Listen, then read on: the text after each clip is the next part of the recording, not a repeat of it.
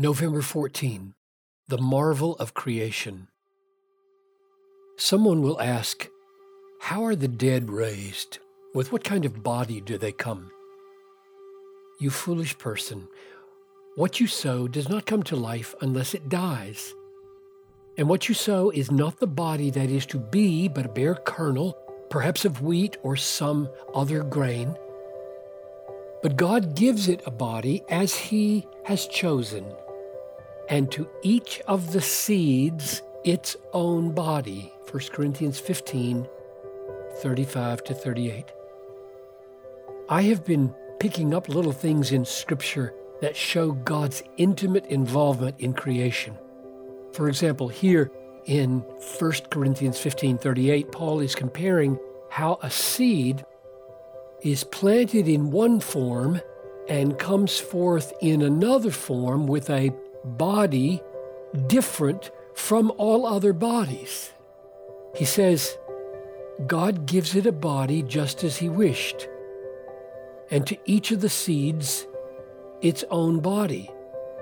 My translation, the original does not say He gives to each kind of seed a body, but to each and every seed its own body.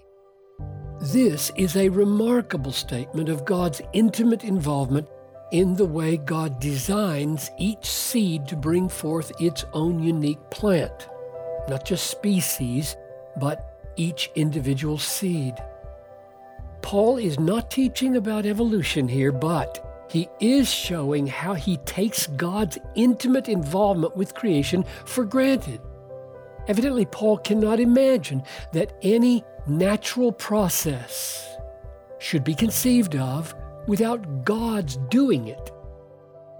Again, in Psalm 94 9, it says, He who planted the ear, does he not hear? He who formed the eye, does he not see?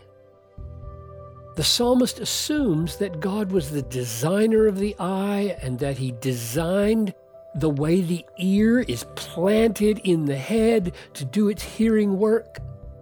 So when we marvel at the wonders of the human eye and the remarkable structure of the ear, we are not to marvel at the processes of chance, but at the mind and the creativity and the power of God.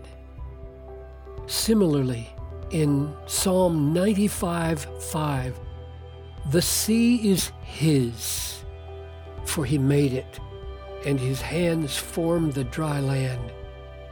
The involvement of God in making land and sea is such that the present sea is His it's not as though, in some impersonal way, he set it all in motion a billion years ago. Rather, he is the one who owns it because he made it. It is today his handiwork and bears the marks of his creator claim on it like a piece of artwork belongs to the one who painted it until he sells it or gives it away. I point out these things not to solve all the problems surrounding the issues of origins, but to call you to be utterly God conscious and God exalting and God saturated in all your observation and admiration of the wonders of the world.